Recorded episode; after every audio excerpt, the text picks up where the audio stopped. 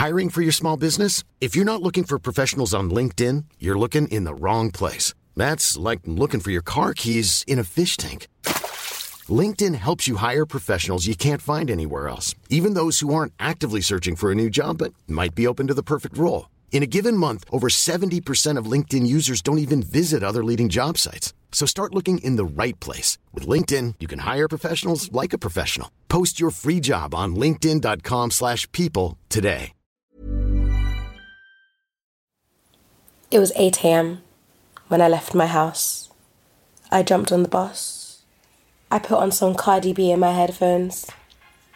And I made my way to his house. My friends kept on calling me on and off to say, This is a bad idea. I don't think you should do this. I chose to ignore all of that. I've got to his house, knocking on the door. No answer. I can see through the glass window his figure and his six foot self. Knocked again. Still no answer. He's seen me and he's quickly like ran, like trying to scoot, trying to get out before I've seen him. But it's too late, my friend. I've already seen you. So now I have to come in.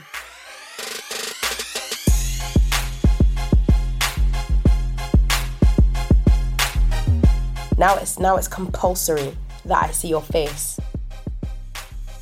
I've knocked on the neighbour's door. Someone's come and answered the door. Hi, how are you? Oh hi, hi, how are you? Sorry, I was just wondering if I could, you know, come to your garden quickly. My boyfriend's sleeping and I've left my keys in his room. I really need them before I go to work. Oh, that's fine. His mum talks about you all the time. Oh no. His mum is very close to the neighbours. Like, she's gonna know that I was in this house and she's gonna wonder why. Like, why? Anyways, I've gone in with the adrenaline. I'm not even thinking about that. I'm just push outside. I've now jumped over this fence, which is bigger than me, but I will conquer anything, hence why I jumped it. Got into his garden. Now, I've tried to open up his bedroom window, which is locked. Rats. So I went through the back door. But the door between the kitchen to get into his actual house. So I keep on putting my fingers under the door to get Taya to come and bark. He just keeps on moving her away from the door, which is really starting to annoy me. He's done this about three, four times now, and I'm thinking, open the door.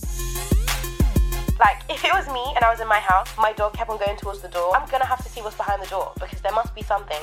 Like, dogs are very smart animals. So, I've had to say, open the door, the door, the door, the door. And then he did. Why are you in my house? Why are you not answering my calls?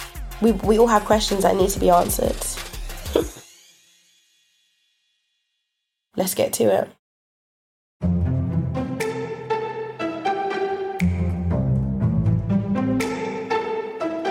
From Vice and Brent 2020, London Borough of Culture.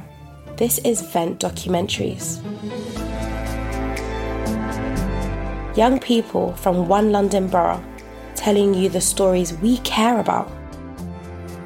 This is series two, where we're talking about love. My name is Shelby.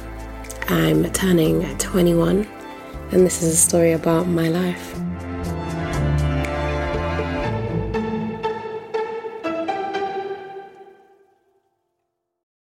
All right, so this one time I was at the club, dancing, chilling, snapping.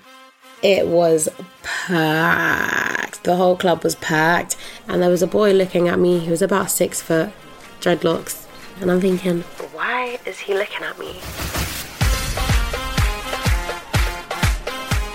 He came up and asked one of my friends if he was my boyfriend, and he said no.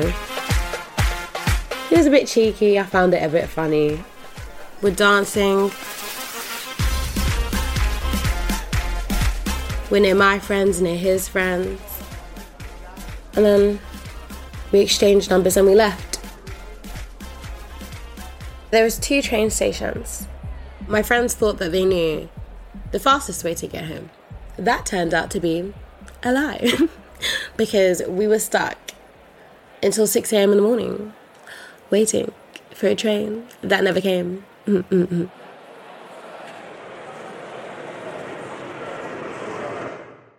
The guy that I had spoken to had already gotten home. And he texted me the whole way and made sure I got home safe, which was lovely. The next day, everything happened pretty quickly. We'd been messaging all night. I told him that I was going to go Christmas shopping, and he said that he wanted to tag along, so I thought, hey, why not? We met up about 12. We was walking around the shopping centre. I saw people I knew from school. It's a bit awkward, you know, when you're outside with someone they know, you know, everyone kind of knows. Hi, how are you? Oh, who's this? Just going Christmas shopping. So we finished the Christmas shopping. I was able to get what I needed for my mum, my sister. Then he asked me, What am I doing after this? We can go out to eat somewhere near my area, or we can go cinema or something. We can just decide when we're there. I mean, yeah, why not? So we're en route to his area, and he gets a call to ask him if he could stop at the hospital because his sister had just given birth and she needed a few things. So he asked me if I'd be okay with that, and I said, Yeah, sure, I'll wait outside. So we got to the hospital now, and we're at the pregnancy ward.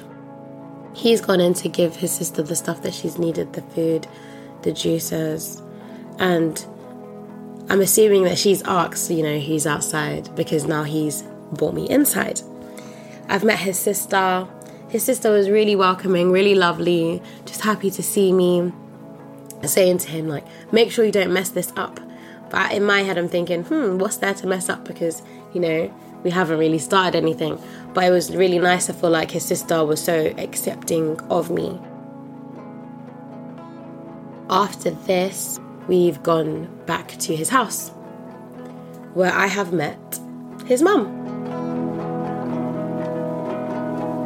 So basically, we went from dancing to meeting the whole family.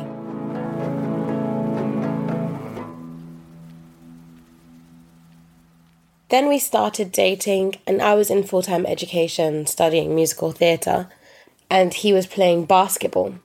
I'd usually see him Fridays, Saturdays, and Sundays, just towards the weekend. I went on a family holiday to Turkey we'd been dating for about five months. Said to him, you know, I'm gonna be back in a week. Don't miss me too much. and he was like, yeah, I won't, I won't. And he was not lying. Things just felt different.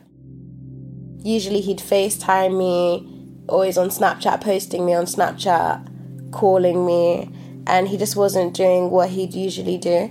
So I could feel something was off.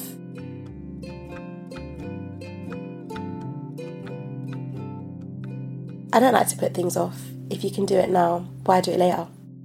Doesn't make any sense to allow, you know, the issues to marinate. This is not food, it's not chicken, we're not cooking. I came back from holiday ready to, you know, speak to him and talk to him. It wasn't getting worse, but he continued being the same. He wasn't really up for the talking. If you take the T away from trust, it is just rust. And that's what we started to do. He's not really speaking to me. His phone's on Do Not Disturb, and I just want to have a conversation. So I guess I'm gonna have to go to his house.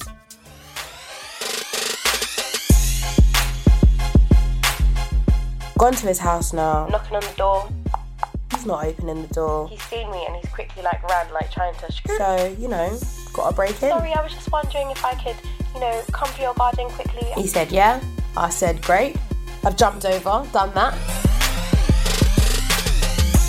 Open the door. And I've broken in. Why are you in my house? Why are you not answering my calls? We, we all have questions that need to be answered.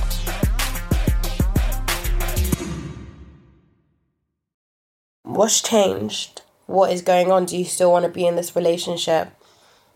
And he said, yeah, he still wants to be in this relationship, he just wants to take time for himself.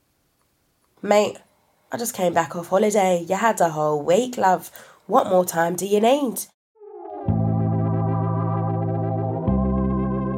Not that I knew he wasn't telling the truth, but to an extent he wasn't, because deep down, he didn't want to be in the relationship. Whatever was keeping him in it wasn't, you know, love or I don't know, more to do with being scared or ashamed or embarrassed or, or whatever it was. But if he was just honest, the situation could have gone a lot easier. He didn't want to admit it until about two, three weeks down the line.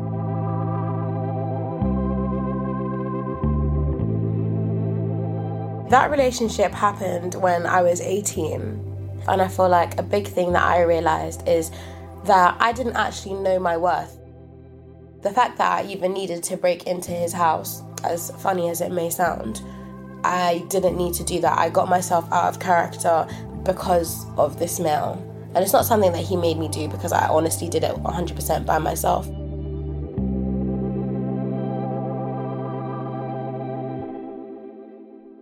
I really knew my worth and I knew what I bring to the table like I know now, I wouldn't have been breaking into nobody's house. no. 2019, August, Carnival. I was with my friends, we're walking down the road, drinking our alcohol, and just enjoying the vibes. when I see the most handsome guy, and the eye contact was like, Vroom. you know, I was there. At this point, I thought, you know, lady's choice. Walked up to him. How are you, mate? Not really. I asked him how he was, where he was from, and asked him for his number. A couple months later, I went to my friend's graduation parties. I was so excited to see them graduate. Me and my friend were literally about to leave. She's gotten into her cab home, and I'm about to book my cab, and then my phone's on 2%. Walk towards the train station, it's packed, and the police are patrolling it. Like, what am I gonna do? I'm starting to get worried. And I'm walking down the road now, trying to call my mum, trying to call someone, asking them to just book me a cab and just let me know the license plate. This car literally pulls up right beside me. And I see my friend that I went to school with, so I'm thinking, oh my god, thank god, I'm actually saved and I don't have to jump on someone's back to get home. And then I look in the front of the passengers because he's with someone, and it's the guy that I like from Carnival. So I'm like, okay, wow. So they're like, oh, like, why are you even here? I'm like, I'm stranded. They're like, well, we'll drop you home, it's fine. I'm like, okay, cool. So we're driving around now and they're asking me, what do you have much to do today? Like, you free or what, you busy? And I'm like, I mean, I can hang out with you guys for a bit. I mean, you guys did save my life, you know what I mean? Could have just been at the train station, just standing there doing nothing right now. We can chill. We've gone down this long road that's got like penthouses, 12 bedroom houses. It's just beautiful. It's like real inspiration. So we've all just got out and we're walking and talking.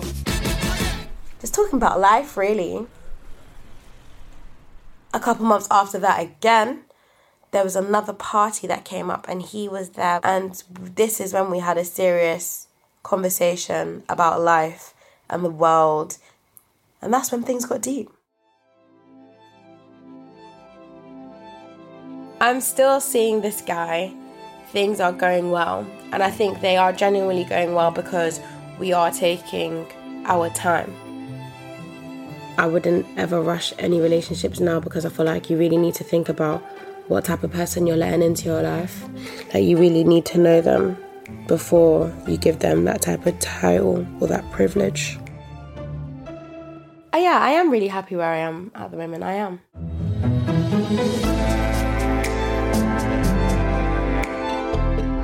Thank you for listening to Vent Documentaries. I'm Shelby. Vent Documentaries are produced by Jess Lawson and Arlie Adlington, with help from Amelia Gill and Moeed Majid. Our music is from WMP Studios. Vent is a collaboration between Vice and Brent 2020, London Borough of Culture.